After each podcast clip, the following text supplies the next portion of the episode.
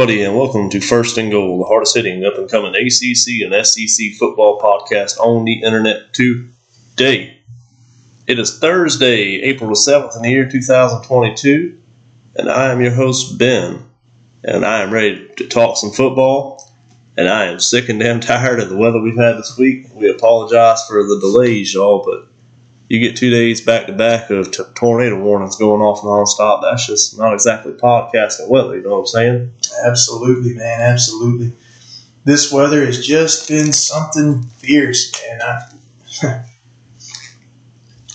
the other day, it, it seemed like every five minutes there was a tornado warning going off. Just just about every five minutes, and it was all surrounding us.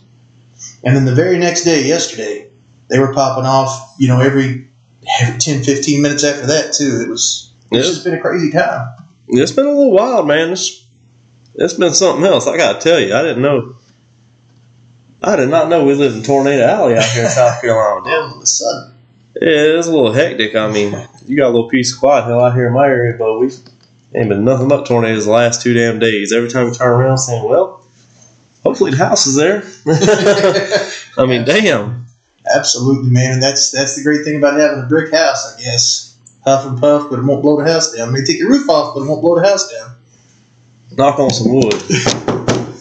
but uh, yeah, man. But even with all this crazy springtime weather, there's one beautiful upside to all this, and that is football season. Football season, man. The spring football season is here. I'm telling you, I am telling you, dude. From now until May first, every weekend, even a few Thursdays and Fridays, you're going to have some spring football to watch on the TV. Absolutely, and I am beyond pumped about it. I mean, everybody kept talking about it's opening day for MLB. don't get me wrong, I don't mind a baseball game every now and then, bro, but if football's on TV, we going with the contact. Oh yeah, oh yeah. Gotta have it, man. No doubt about it, man. And I like baseball just just as much as the other person, but I'm with you, man. When it comes to football, ain't nothing better. No. Baseball takes second place, but go Braves. Yeah. Yeah, go Braves. But uh man, I gotta tell you, I am excited. We had some spring football on this past weekend. Did a little watching on that. And we also said when we came back we were gonna discuss the bluegrass state up there in Kentucky. Talk about Louisville and the University of Kentucky. We just we got a lot of things for you today. I mean, Yeah, man. Little battle of the Commonwealth coming at you today. That's right. We got a little bit of that. We also got some news talking about a few coaches, seeing how their spring practice is rolling along. I mean, we're not going to be able to cover everybody because we'd be here from now to damn one o'clock in the morning talking that mess. And I got to work tomorrow, man. Yeah, shoot, one o'clock. Yeah, more than likely five o'clock in the morning. I'm telling you, man. There's way too much contact content for one night. What I'm telling you, I'm telling you. Right now, it's just a treasure trove of a lot of things, man. You've got the portal in full effect. You've got spring ball. You've got injuries. You've got, you know, even the past to talk about from last year. I mean, there's just so much here, but we're gonna try to get it all to you as quick as we can. Yes, sir. Speaking of transfer portal, we had a few more pop up in there here recently, didn't we? We sure did, man. We sure did. Transfer portal. We're looking. We've got uh, Baylor Cupp tight end from A and M. Actually entered the portal last week, uh, like the next day after we did the last podcast. Tyler Johnson from Texas, offensive lineman. Uh, Dorn Branch, a safety from Georgia, and another safety from Ohio State, a big five-star safety, John Cavazos, entered the transfer portal. We also had a couple that entered the portal, you know, just today and yesterday. Uh, offensive lineman Jonathan Dennis from Oregon. Uh, edge man uh, Mataio Soli from Arkansas, four star.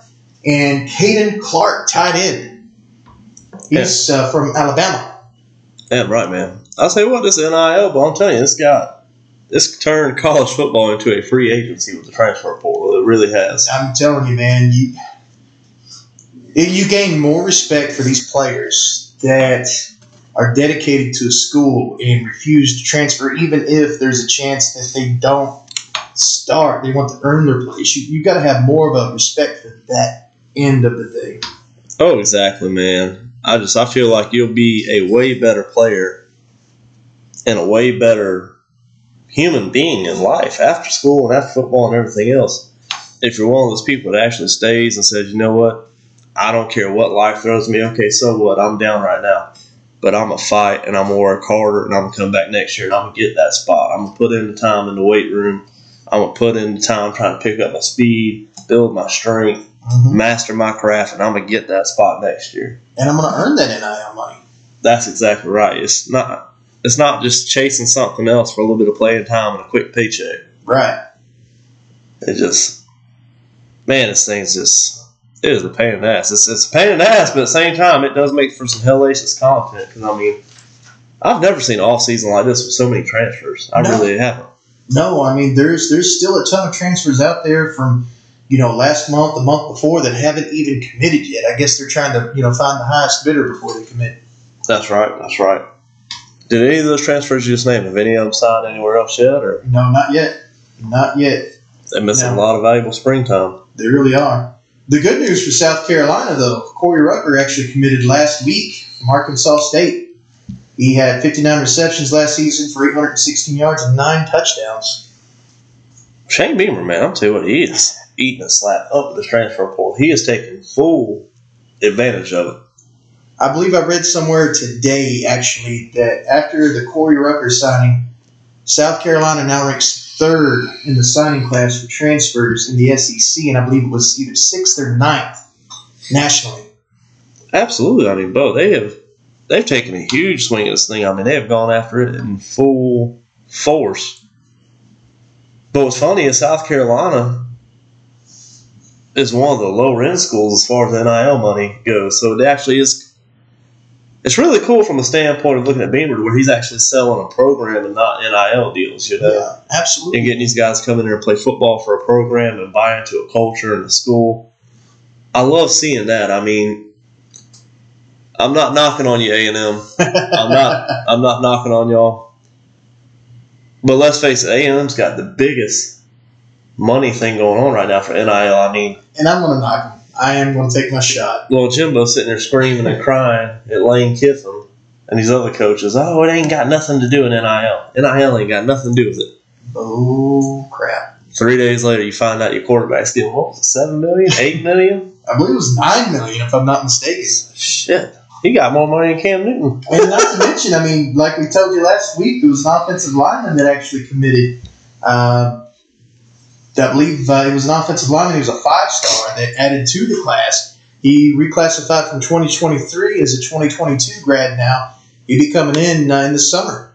That's it, Texas A&M or Texas A&M. damn it, man. Yeah, I'll tell you what, they're bringing in the players. If they can't win a natty, the it's a double edged sword what he's doing right now because he's bringing all this talent in there, and I mean just piling it in. Yeah. in my correction, it's a five star defensive lineman, not an offensive lineman. Okay, okay. But it's a double edged sword for him because he's bringing all these players in, all this talent into this program with this NIL money. That's a lot of money going out there. Yeah, So all these people just donating all this money, all these sponsors and everything else, they're going to expect results. yeah, So basically, what they're saying is, you got this is win now. yep, You got right now to win. So he's got this year, and maybe next. maybe next year, and if you ain't got a natty, if you don't at least have an SEC championship in the next two years, you put yourself in a corner, man. You're going to have to have an SEC championship and at least a playoff appearance. Or, Well, I mean, if you win an SEC championship, that's basically a given. yeah, yeah. But if you don't win an SEC championship, at least make the playoffs. Yeah, yeah. So if he does not turn out some serious results in probably the next two years, he is not going to be in a good position. I can tell you that right now. Oh, no, man. Uh, no, not at all. You know, especially with the, the board and, you know, all the the donations and everything that are coming in to support this NIL money. I mean, the people are going to start getting stingy with their pocketbook. Well, I mean, it's it's getting just like the NFL. If you sign a player in the NFL to a forty million or fifty million dollar contract for say five years, Yep. and then you stink it up, or not even stink it up, but you don't say it's a running back. All right, he's been rushing for twelve hundred yards, thirteen hundred yards every season. Then the next season, he only runs for 950. Then the mm-hmm. year after that, all of a sudden, it's at 870, 860, something like that. Yards per carry drop down. and just keeps declining. What happens to that player nine times out of ten? They find a trade or they cut them, eat the money, whatever they got to do. They say, okay, if we're going to spend this money, we're going to at least have to have some kind of results for it. Yeah, I mean, put yourself in one hell of a bind. yeah, absolutely, man. And I don't know, I don't know. It's this this this transfer portal stuff. It and just recruiting in general anymore, man. It's just got just got way too complicated just within the last two years, really. Yeah, It's gotten really, really wacky.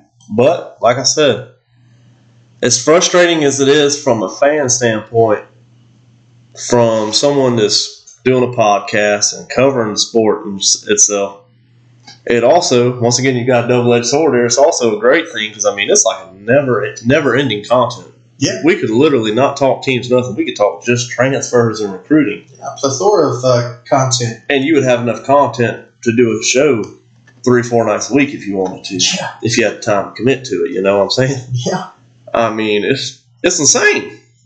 It's really insane. There's more players moving around in college football the NFL right now. yeah. And I mean, it's free agency in the NFL right now, but and it's been a crazy free agency in the NFL. But I'm telling you what, the money has been on college football, man. Who's going to go where? Who? Well, put put this into perspective for you. All right, Cam Newton two years ago when he signed with the Patriots, Right. he signed a one year, I think it was like one point five million dollar contract Something like that. for that. one yeah. year.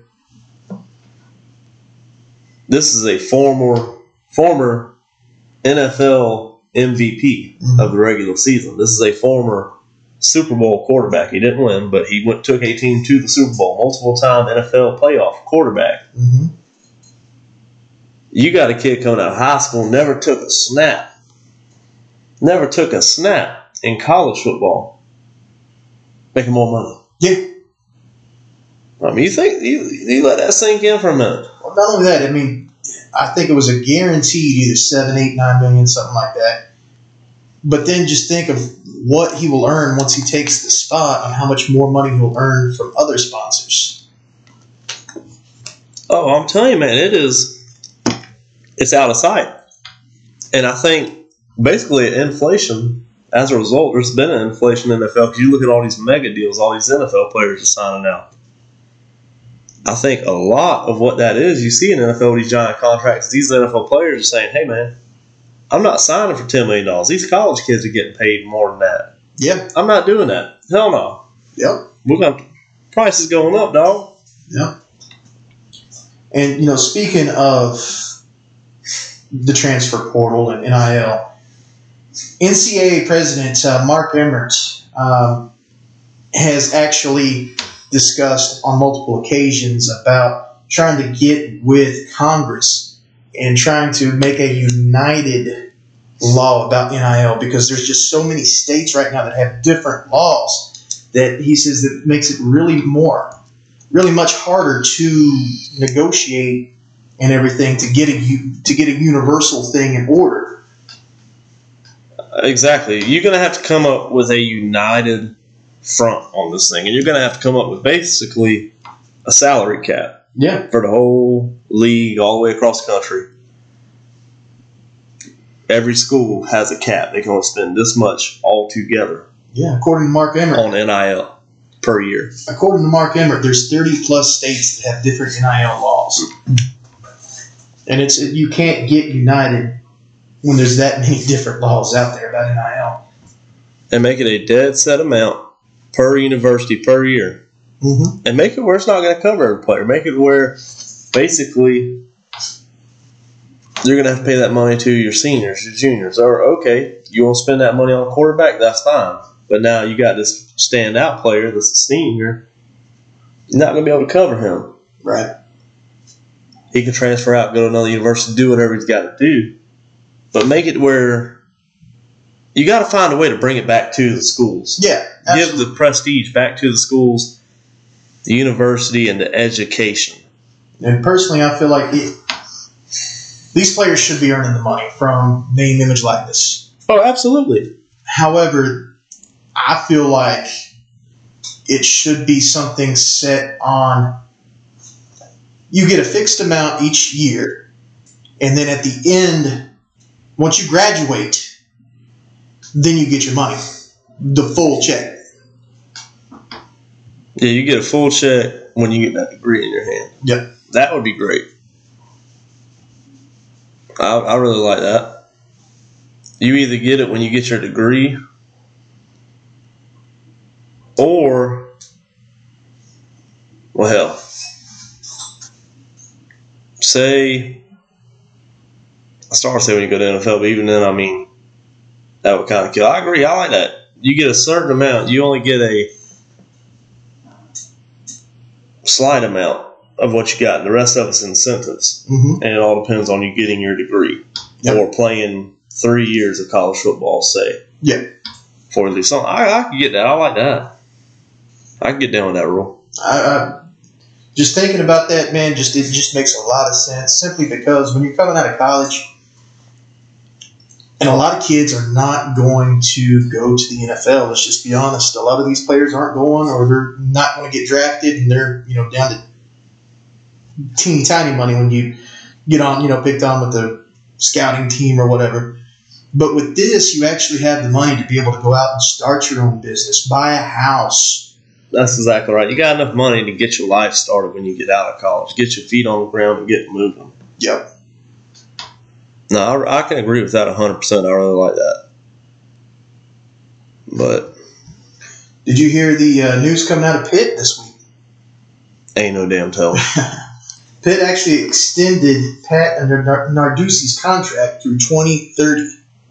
really? The terms of the contract, whenever I saw that, they, they haven't come to light yet, so I'm not really sure if that's came came to light yet.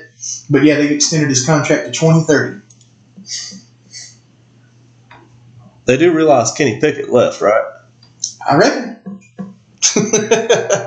No, I'm just picking it. I'm, I'm just cutting full Pitt fans. Don't, don't come down here with a mad posse with pitchforks and try to burn me at the damn, burn me at the stake or something. Uh-uh now, but that's just, that's jumping the gun a little bit, I think. I could see you giving them like a two-year extension or something like that maybe after winning the ACC title, but that's a long extension. That'd be one hell of a buyout, absolutely, absolutely. I, especially when you're losing a lot of star players, man.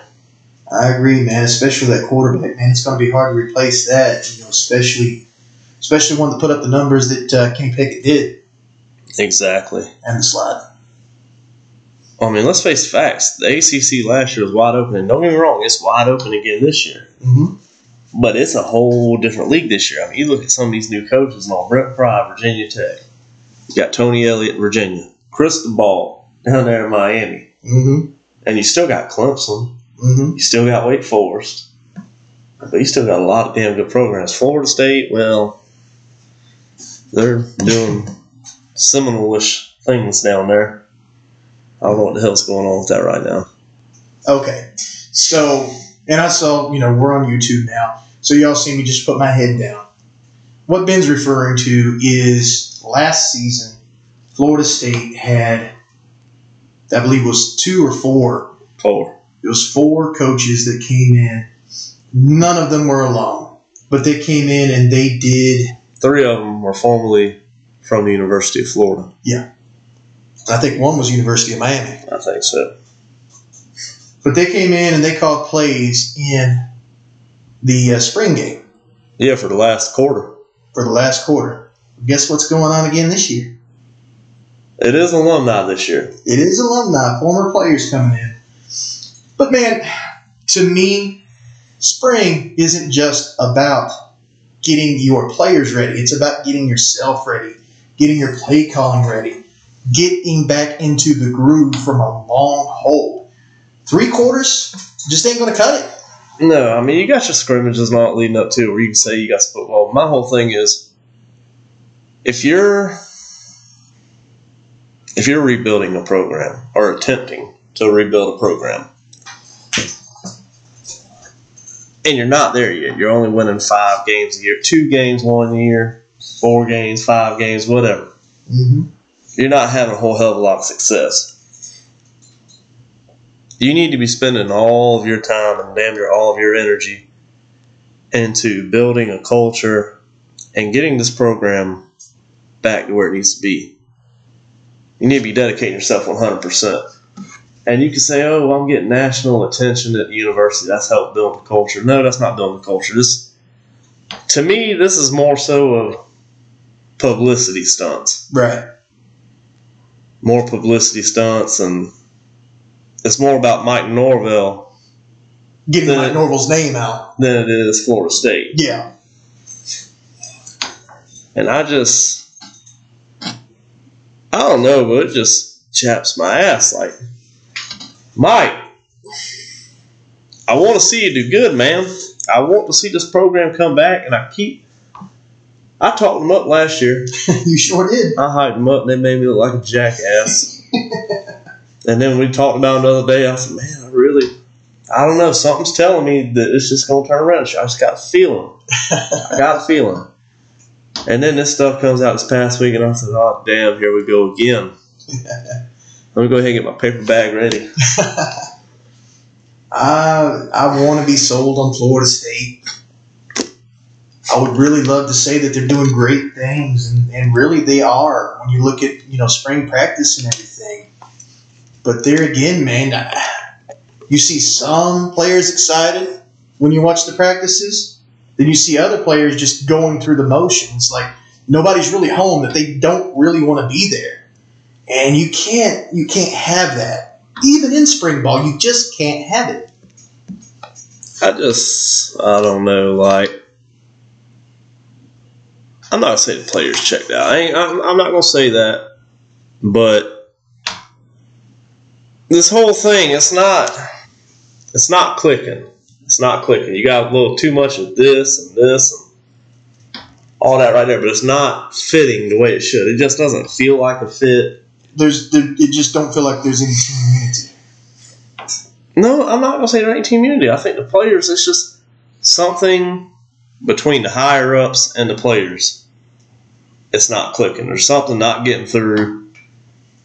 It's just not. It's not right. It's not right. It's, it was very similar when Willie Taggart was there. Honestly, it just it didn't. It never meshed. It really reminds me a lot of the Will Muschamp days in South Carolina. Oh, or hell, the Muschamp days of Florida. Yep. It just doesn't feel right. I want it so bad. Yeah. I want it so bad to be right, man. Damn, I want to see Florida I- State do good. I would love to see the days of the classic rivalry of Florida State and Miami. Florida State Virginia Tech. Florida State, Virginia Tech. Virginia Tech, Virginia. You know, But these programs have got to get it together. And I mean, some of them, some of them do try to make a turnaround. But I mean, you look at, you look at Miami right now. Look at what they got going on down there in spring. Listen to the feedback from the players. Watch their practices. Look at the body language, the whole nine yards. And look at Florida State. Yeah. In year one with Cristobal, you see a significant difference. oh, dude, everybody is just focused, laser sharp. Yeah, the season hadn't even started yet. This man's only been there for a few months. Yeah. And you see a very significant difference from this year to the next year. There's You look at Virginia Tech with Brent Pry and Justin Fuente. You look at the team last year. The year before that, you look at their spring footage, even their regular season. Look at the body language, all that.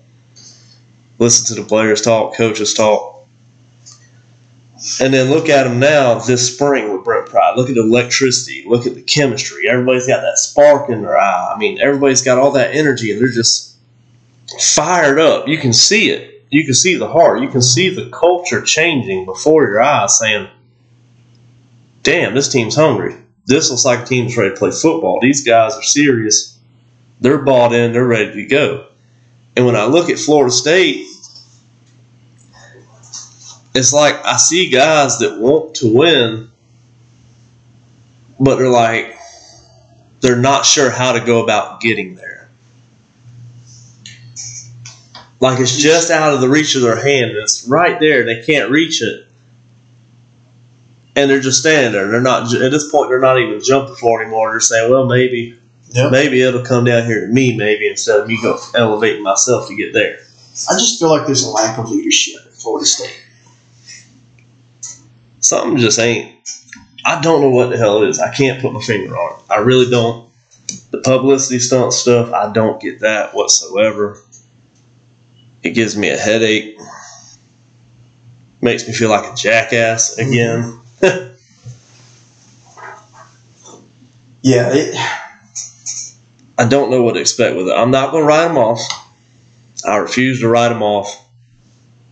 But just in a couple weeks' time from when I was looking at them a couple weeks ago and then seeing this crap this week here, they say history repeats itself.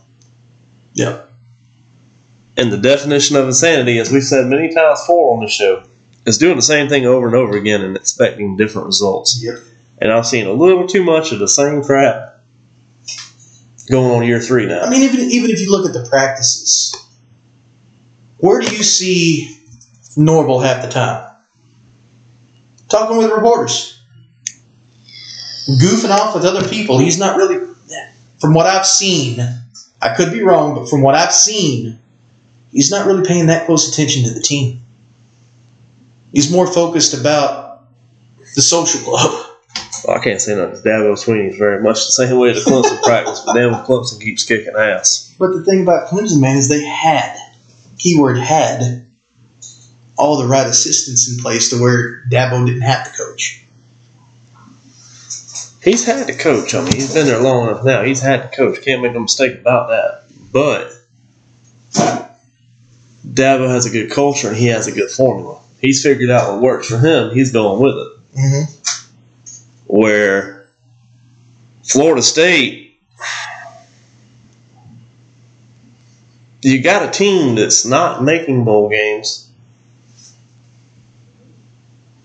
not playing very good football, but then you got a coaching staff and staff that's acting like they just went 12 and 0 or acting like they just won 10 games and you can't just sit there and say oh we're the Florida State Seminoles. Right. years ago you could do that and everybody would instantly buy in. Everyone's like yeah that is Florida State. Hell we know who you are. Yep.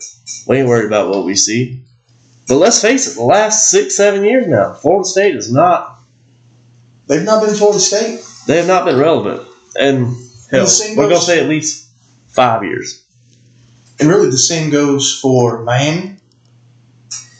The same would go for Virginia Tech Virginia Tech. I mean, there's so many teams that have such a rich culture that are just striving to get back to the glory days. And you've got to have somebody there with the desire, the want to get you back to those glory days. Cristobal, prime example, man. Alum. Coached there before as well. was there for a natty One in Natty playing line. And look where they're at now, man. All the excitement that's going on, the electricity that's in the air.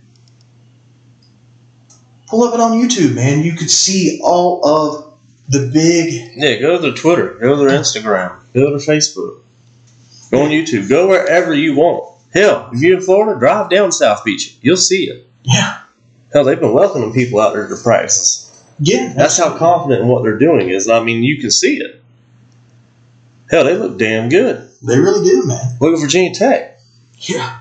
I hadn't seen that kind of intensity there since Frank Beamer was there. No. And Bud Foster, Absolutely. that coaching staff. I mean, it's it's a big difference. And I mean, Florida State, they got a new weight room. You're like, okay, well, they're doing things to help the culture, doing things to get attention there.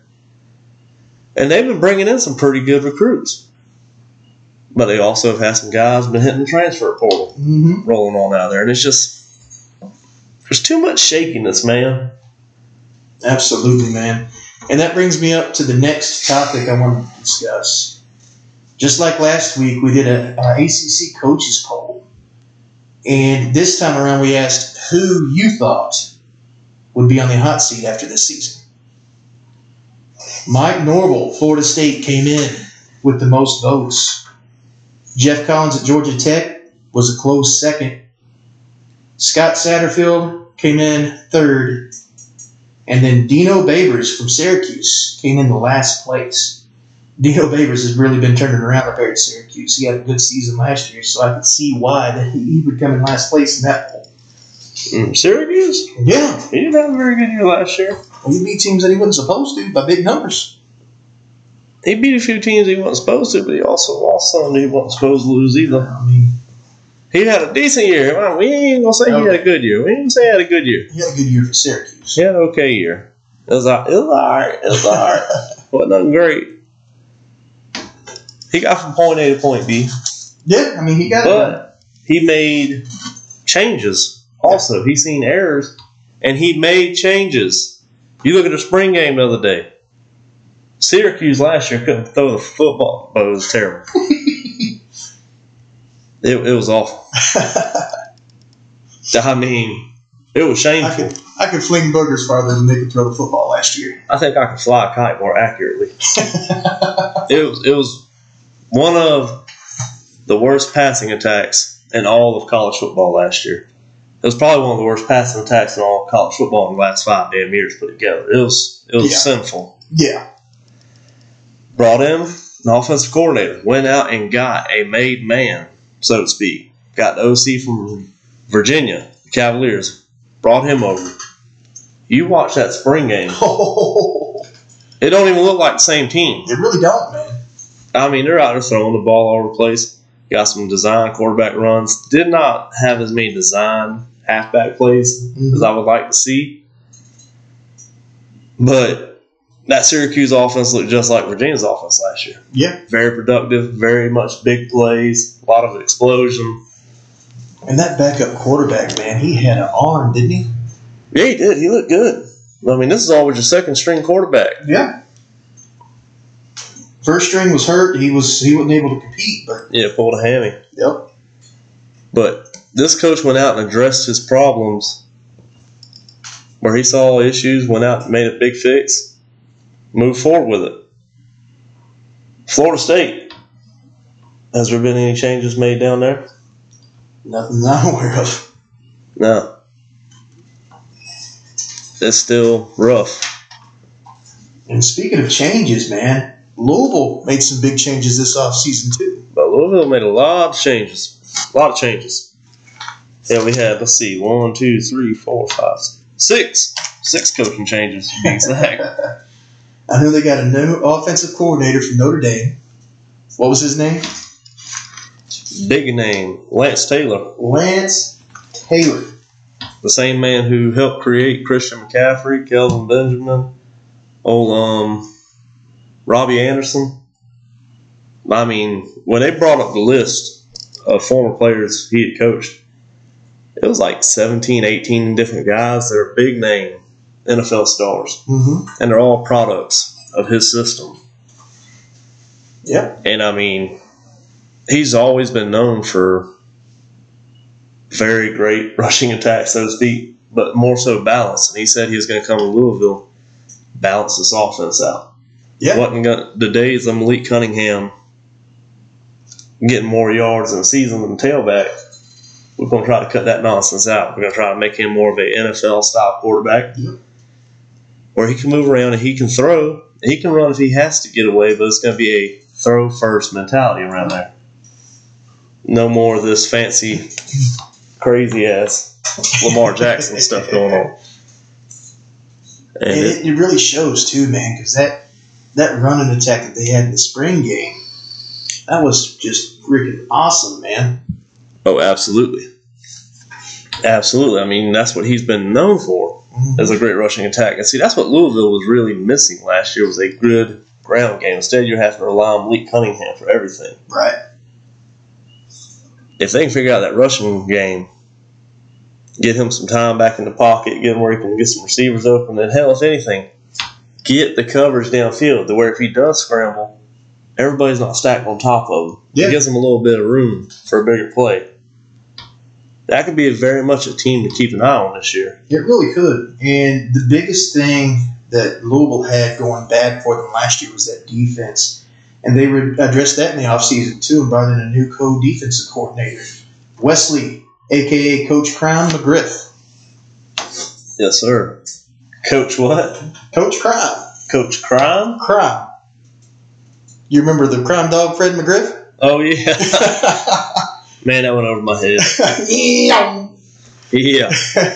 But uh yeah, they brought in another brought in another co defensive coordinator to help fix this defense up. That's gonna be good news. Brought in O line coach Nick Cardwell. Gonna fix this O line up. I mean and this is a team that won a bowl game last year and they said, Okay, we're still not where we want to be. mm-hmm. So that gives me respect to Scott Satterfield. Yeah.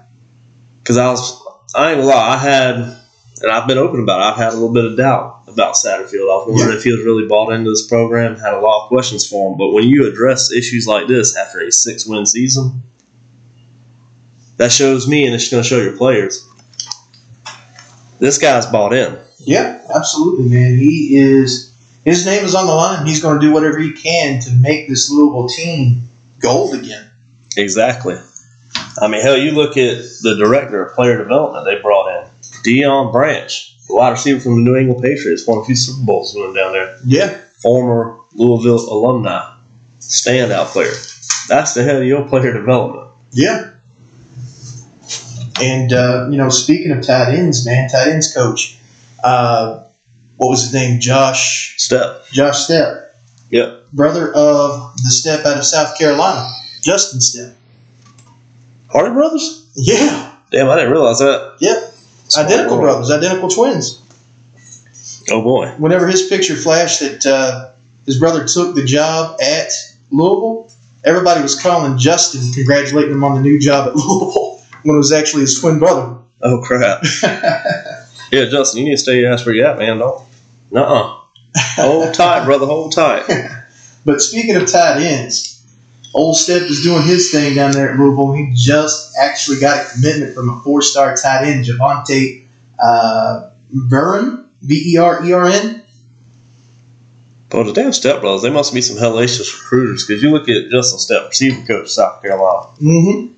Look at all the big name receivers he's brought in and a big influence bringing them in there. I mean, he's turned that recruiting around big time. Oh, huge, huge, huge. And now, twin brother right there in Louisville doing the same thing with tight ends, it, bringing in a four star. I mean, and when you're a smaller college, I mean, Louisville ain't small, but at the same time, they're about like South Carolina, their division. Yeah. You start bringing in four star players, that's that's big. Yeah, huge. That's big. And I mean, you start bringing in four stars, then you can start working on some five stars. Absolutely, man. Start building the program. But it's just it's real interesting, man. I mean, you look at Louisville; they had their spring game also the same day, same day as Syracuse. They had a lot of bright spots in that one. Like you said, they had a great ground attack. Mm-hmm. Malik Cunningham, he looked like he was struggling a little bit with the pocket passing. Still, like he had a little bit of happy feet and looked almost like he was frustrated going through the progressions. And it's going to be interesting to see how that plays out because the last two seasons now, he's been doing it his way. Yeah. The thing about Malik Cunningham that I noticed in the spring game, they wanted him to stay in the pocket, read all of his reads, and if they can, get it off, you know, to the, the safe valve, the safety valve down. He was able to do that quite a bit and was able to gain some good yardage. But when it actually came to the end zone, it seemed like he got in his own head a little bit where he's used to being able to take off and get his, you know, run it in for the touchdown himself. He was just overthinking it. And he had quite a few overthrows back there in the end zone. Yeah, it got a little frustrating. I mean, it's kind of like the old saying, trying to teach an old dog new tricks. I mean, it's going to take a little bit of time. He's got a new system he's learning. And see, if he's wanting to go to the NFL, the best thing he can really do in this situation is keep an open mind and try to take all this in because it's like Lamar Jackson. Mm-hmm. He went to the Ravens. He had a breakout year to start with, was league MVP the following year. And then the last two years since then, he's actually had to basically reinvent himself because teams picked up on it and he started to struggle and he's later than Malik Cunningham later in his career was having to basically learn the same thing Cunningham's doing now, learn how to be a pass first, go from option number one to number two to number three, then look for your check down, throw the ball away, Mm-hmm. So I mean, if he can soak this up now and get this down packed by the season starts, I mean, there's no telling what kind of potential this young man can have, especially at Louisville, where they really look very explosive and impressive a lot of times last year. Yeah. And I mean, in that spring game, man, the O line looked to be majorly improved from what they were last season, man. They really didn't allow much pressure on Cunningham that I was able to see. And not to mention opening up holes for the running backs, man. You know, it, it was just, it was very refreshing to see. No, it really was, man. And uh, last year, Louisville really only had two games. Well, we'll say three, where they really lost decisively. Right. Two blowouts, and then one 10 point game or four, two, 14 point game, one two possession loss. Yeah. The rest of them was all one possession or less, or a touchdown or less, excuse me, Yeah. losses. So they could have very well been a three loss team last year. And you're going out and you're making that many staff changes. You're making this big of a jump to get that much better because you were that unhappy with what you had last year. Yeah. I mean, my bad, Bo, but you good. Go ahead. they could have very easily been nine and three. That's damn impressive. Yeah. And I mean, look at the blowouts that they had, man. Ole Miss, 43 24. UK beat them 52 21. And then North Carolina State beat them 28 13. Everything else was close. Oh yeah, it was damn close. That's what I'm saying. I mean, Clemson took them down to the wire. Mm-hmm. Wake Forest down to the wire. Um, Virginia down to the wire. I mean, Mhm. dead nuts games, close, close football games, man. Good football games. I mean, even even in the blowouts that they had, first quarter or two was real close games until they got a beat on Cunningham and what he was doing. And then it was, you know, it was kind of over with at that point. But I mean, it was just really, really good football. That's exactly right. So it, it's going to be very interesting to see what Louisville does this year. Because I mean, like we said, once again, the ACC is very much wide open this year. It's very at large. I mean, North Carolina, you got Sam Howell leaving. Pittsburgh, you got Kenny Pickett leaving. Mm-hmm. Wake Forest, you do have Sam Hartman coming back. But Christian Beal-Smith's at another team. That's exactly right. Beal-Smith's gone. But Wake Forest, you can look for them still be tough again. They got a great coaching staff down there. North Carolina, I'm kind of on the border with them. Virginia, you still got some good guys coming back from there. Brennan Armstrong, those guys, they're going to be tough. You talking about beast, Brennan Armstrong? Yes, sir. That's a hell of a quarterback. I mean, Miami, that's going to be a tough one this year. Yeah. Florida State, who the hell knows what's going on there? Duke's got a new coach, so they're Duke. Dude, Yeah, the Blue Devils. the Duke. Blue Devils? Yeah, Duke Nukem. The Blue Devils, Duke Nukem's. Okay. Okay, you're talking about the basketball school. I don't even know if they're basketball. School. Poor, poor guy. Poor Coach K. Man going out on his last year and gets his ass kicked by the same team twice, and it's your rival. Take it easy, Coach K. Rest easy, buddy. Rest of he ain't dead. No, but he's retired. He's, he's Damn. dead in the college game. Damn. Easy. Speaking speaking of college basketball, man, I just got to give a shout out to the Lady Gamecocks out down here in South Carolina. Congratulations, girls. Yeah, Dawn Staley and her girls, they did the damn thing again. Put on an impressive run. And of course, we also got to give a shout out to the men's basketball team, the uh, Kansas City or Kansas Jayhawks. They won the the Natty in the men's division. Yeah, they did. I mean, shout out all of them. That's a hell of a sport. But uh, We talking football. yeah, yeah. Back to the football. just kidding, just kidding. Seriously, seriously. Congratulations to all of them. Wish them nothing but the best. Extremely happy for them. Absolutely. That's a huge accomplishment. Absolutely. But speaking of the running game with Louisville, Jalen Mitchell coming back from last season, man, he was the best looking running back out there. He had three touchdowns, two of which were receptions to you know you know to the to the escape valve down there that he was able to take in for for Tubbs. Three. Three touchdowns altogether, two receptions. That's the leading running back coming back. That was legal. You got to think he was switching in and out with three or four different running backs. Well, your quarterback also ran the ball more than any damn buddy else. Well, no, I'm, I'm not talking about the last season. I was talking about for the spring game. Oh, oh, oh, my bad, my bad. you had me all messed up. Yeah, if he had three touchdowns spring game, that's pretty good. yeah. Yeah, I didn't. I didn't write down names of the spring game. I ain't gonna lie to y'all. I watched it. I was gonna write down some notes, but then you have a drink, then another What? drink, what? then another drink, What? then a martini. What? I'm just kidding. I'm just kidding. I'm just kidding. But no, man, I just got watching the game, and hell, I got more into it. I really didn't write nothing down. Just was really surprised. I was really caught off guard with the whole the way the whole offense looked. Then I watched Syracuse's spring game, and I was really, I was blown away with that. Yeah. I could, I, just, I couldn't believe that. That's Absolutely. that's gonna be another team. Like I said, ACC is wide open. Absolutely. And that's what I love about the ACC is compared to the SEC, man. You in the SEC, you have two, three, maybe even four teams that usually are always on top. Whereas the ACC is just wide freaking open. Yeah, I mean Clemson had their little reign of dominance for a little while there, but hell, even then, about once a year, one random ACC team would just show up and smack them around and take a win from them. But but even right now, I mean Clemson, these other schools have just stepped up to where they're at the same level with Clemson. Clemson's not quite as good as they were, but I mean, just think about it: North Carolina, NC State, Virginia, Syracuse, Miami. Mm-hmm. I mean, Did you say Wake Forest? Wake Forest. NC State? yes, sir. Boston College. What? Duke.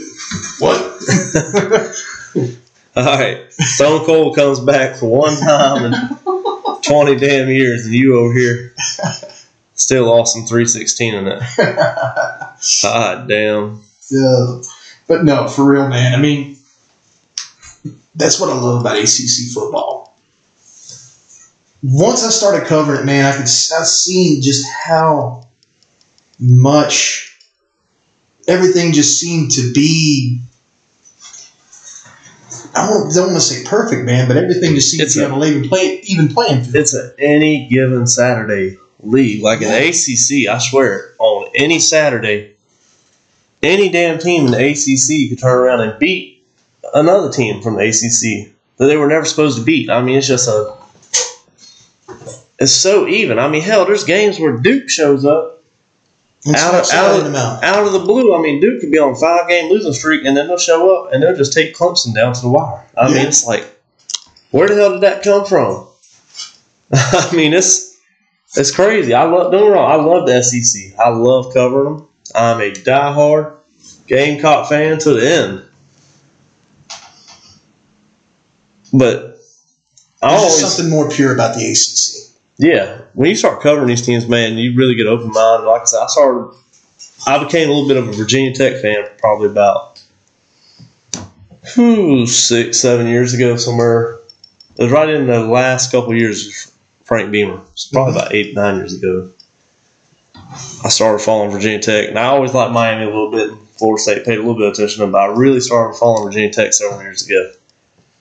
And the more ACC games I watched, the more I was just like, damn. You just you really don't know on any game who is going to win. You really don't, man. And it's just awesome football. Every game is just awesome football. It really is. even when the ACC plays an SEC school, it's always usually down to the wire with the SEC schools. Yeah. And I'll be the first to admit, I used to rag the ACC. I used to be one of the, AC, the SEC guys who always said, oh man, you could take one of our bottom feeders, put them in the ACC, and they'd clean house. Yeah, I was one of those people. Don't hate. Because I'm telling you, I have much more of an open mind nowadays, brother. I promise you. Because it's like you said, you can take a Wake Forest from the ACC and play them against a Bama or a Georgia, and they might get their ass cut a time or two. But there's going to be a lot of times where it's going to come. I mean, right down to the damn wire. Yeah. Look at Clemson. Bama had a dynasty, and Clemson, Clemson was just pissing Bama off year in year out on a regular basis. Yeah. It was pissing me off too. They've been pissing me off for about let's see, eight years now. Uh, let's be honest, they've been pissing you pissing you off for about 29 years now. Yeah, but eight years in a row, man. It's getting, this year's eight years in a row. It kind of sucks. It's getting it's getting very very old. It was getting old after the first one, but damn. Speaking of which, did you see where ESPN had put out their upset alerts already? Uh uh They have Carolina upsetting Clemson this year.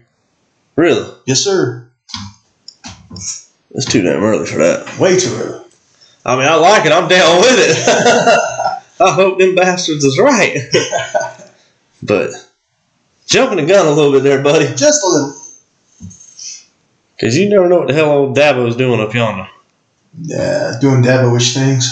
It's like the damn mad scientist with Frankenstein up there. Oh, goodness gracious. Which Brent Venables is gone, so I guess he's missing Igor. Uh, Venables is gone, so there goes Igor. His offensive uh, coordinator's gone. I don't know who he would be. I don't know. Igor number two, maybe. I don't know, man. But Igor's Igor. he's got a lot of staff fixing to do this year. But I think he, I think he can do it. He's got a hell of a mind. I'll give him that. I still crack up with that damn thing you see on Facebook.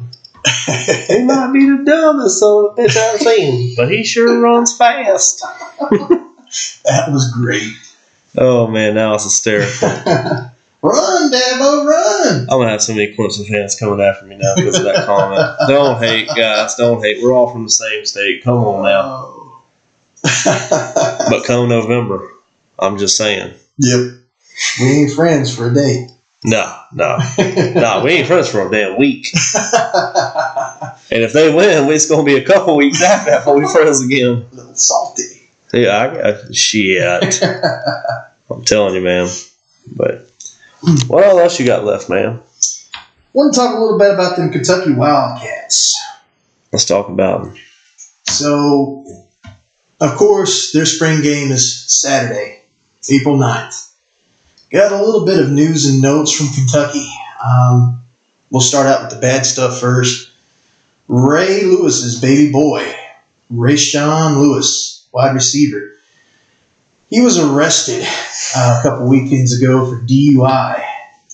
And, uh, yeah, we, he, it was pretty a pretty bad thing.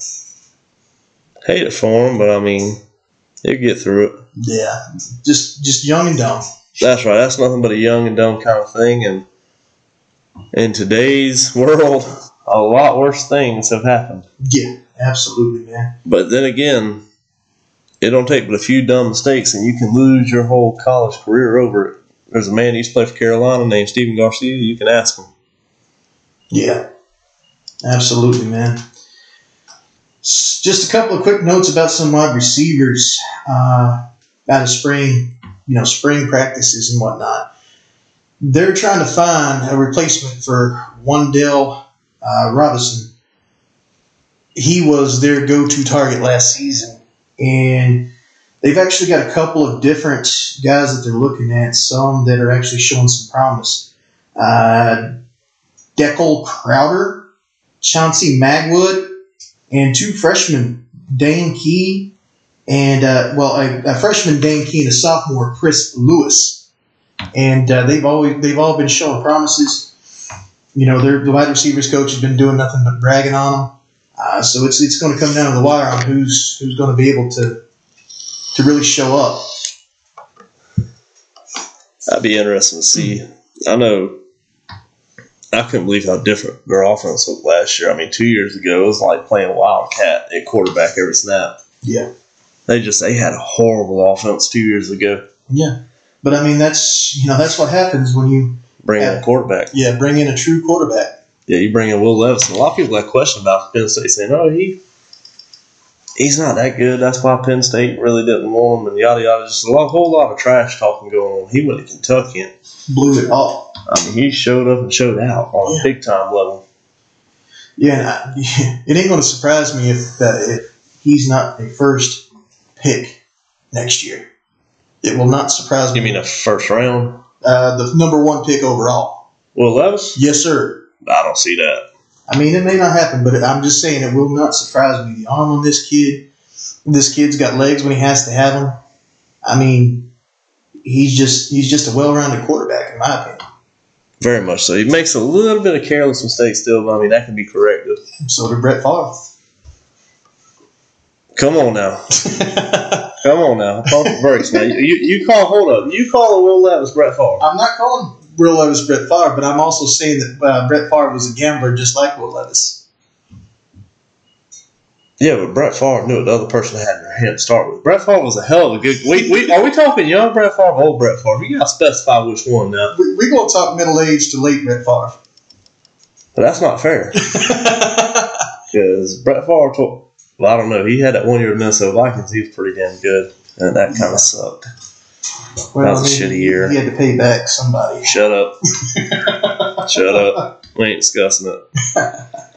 Old Brett Favre did us dirty. Well, the Packers did Brett Favre dirty. That's, that's what happened to it.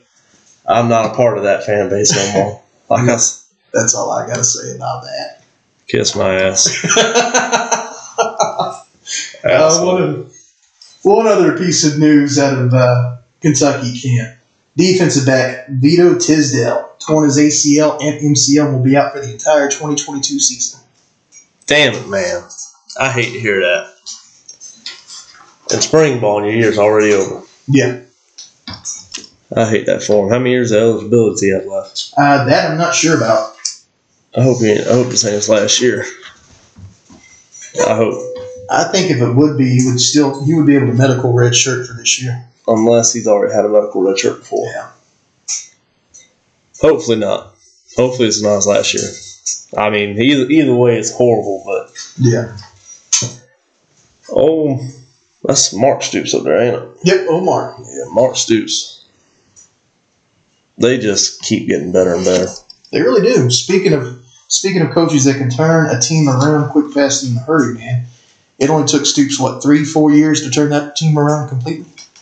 Hell, really, about two years. Yeah. He was flipping it, had them looking real good compared to what they have been. I mean, they had a couple years there with Andre Woodson where they looked pretty good, but I think they had a year, one year with Randall Cobb. They looked pretty good, Yeah. but for the most part, Kentucky has always been kind of like a Wake Forest at ACC. Pretty much. And damn if they both, damn now I think about it, they both really kind of turned around right about the same time too. Yeah. That's what I love about college football, man. I mean, you get the right people in. I mean, any team can win on any given Saturday For the most part, for the most part. But you got to have the right nucleus around you in order to be able to do so. The nucleus is the center, the membrane. Yeah. Yeah, you got the right membrane. Yeah. Atmosphere. We're just gonna say you got the right atmosphere. There you go. There you go. But yeah, Stoops has done a great job. The SEC East, man, don't get me wrong, that's gonna be some exciting football in that division this year because I very much believe the SEC East this year could be very much wide open. I do too. I do too. I think Georgia has lost quite a few big name people. I mean, They lost just a little too much talent. I mean, the thing about Georgia though, man, is they recruited well, so it may not be a rebuilding team. It could just be a reloading year. Yeah, but one thing you cannot replace is experience. That's true. And all those guys had a bunch of it. Yes, sir. Georgia, I think they'll still be a strong team this year. Don't get me wrong. I think they'll still be contending for natties in another year or two.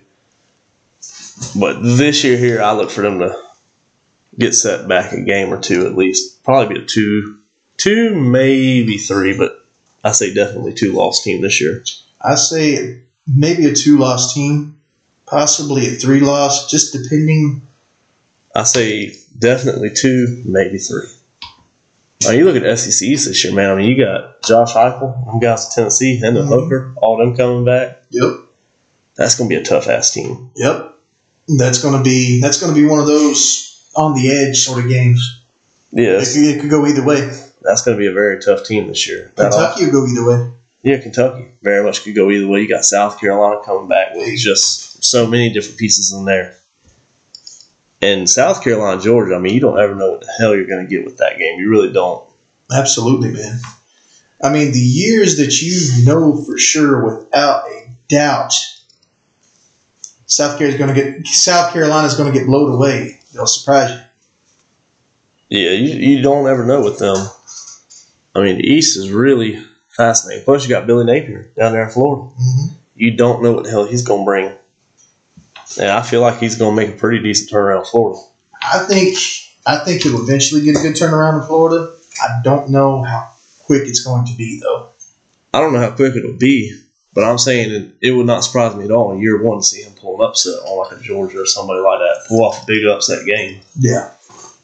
Might be Georgia, might be Tennessee, might be Kentucky. Hell, could be South Carolina. But Napier's going knock on wood. Napier's going to get an upset on somebody. Yeah. I mean, the SEC is wide open. SEC West, I don't know. I mean, there's two teams, three teams. I'll give you three teams. You got Bama, A and M,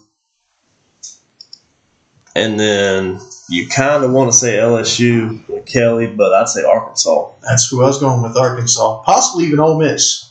Arkansas, Ole Miss, not this year. They Well, lost. they, lost Matt Corral. Yeah. they lost a little too much.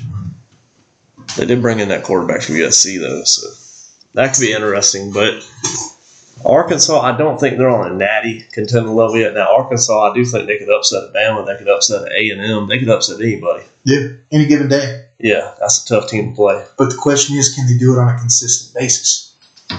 Yeah, that's that's my thing. I don't know if they can contend for that SEC West championship yet. They might could they might could make it to the SEC West to contend Division. for the title. Yeah. I don't think they win title, I think they could contend for it. Yeah. But they're definitely not on a SEC championship winning level yet. I don't think. Playoff team level. Yeah. I can see that. A and M, they have to. In the next two years, they have to. Yeah. Yeah. There's there's no there's no ifs ands or buts about it. They're going to have to, or, or something's got to be. Yeah, you got this year and next year, and if something doesn't happen, there's going to be a lot of changes being made. If you don't make it to at least the playoffs next year, mark my words, you'll see changes. That's exactly right. You'll see a bunch changes. Yeah. But with all that being said, man, you got anything else you really want to touch on? I'm, I believe I've about covered all I was wanting to talk about today. What about you? No, I think I good. I think I'm pretty good. Um, just like always, man. If y'all don't mind, how about hit us up on Facebook, share this podcast episode. You can find it on Spotify. You can find it on Stitcher. You can see the episode on YouTube. Share it with your friends. Share it on your page. Whatever you want to do. Absolutely. And like always, feel free to reach out to us. Shoot us a message. Hell, whatever. If you want to call into an episode one day, that's fine. I'm cool with that. Absolutely, man. Just hit us up on Facebook, you know, Twitter, you know, wherever you got to, man. We more than more more than want to talk football with you. That's exactly right. And to all the people that have been participating in our polls, I want to say thank y'all very much. Well, big thank you to you guys, man. Y'all mean the world to us. Absolutely. And I know Big Rob's going to keep having those polls pumping on out there Yes, sir. Keep interacting with the fans. And I really appreciate the interaction. And everybody that tunes in, thank you so much. Absolutely, man. Y'all, y'all mean the world to us. You'll never know how much you mean to us. Again, just hit us up. We love you. We'll see y'all next time. That's right. Peace out.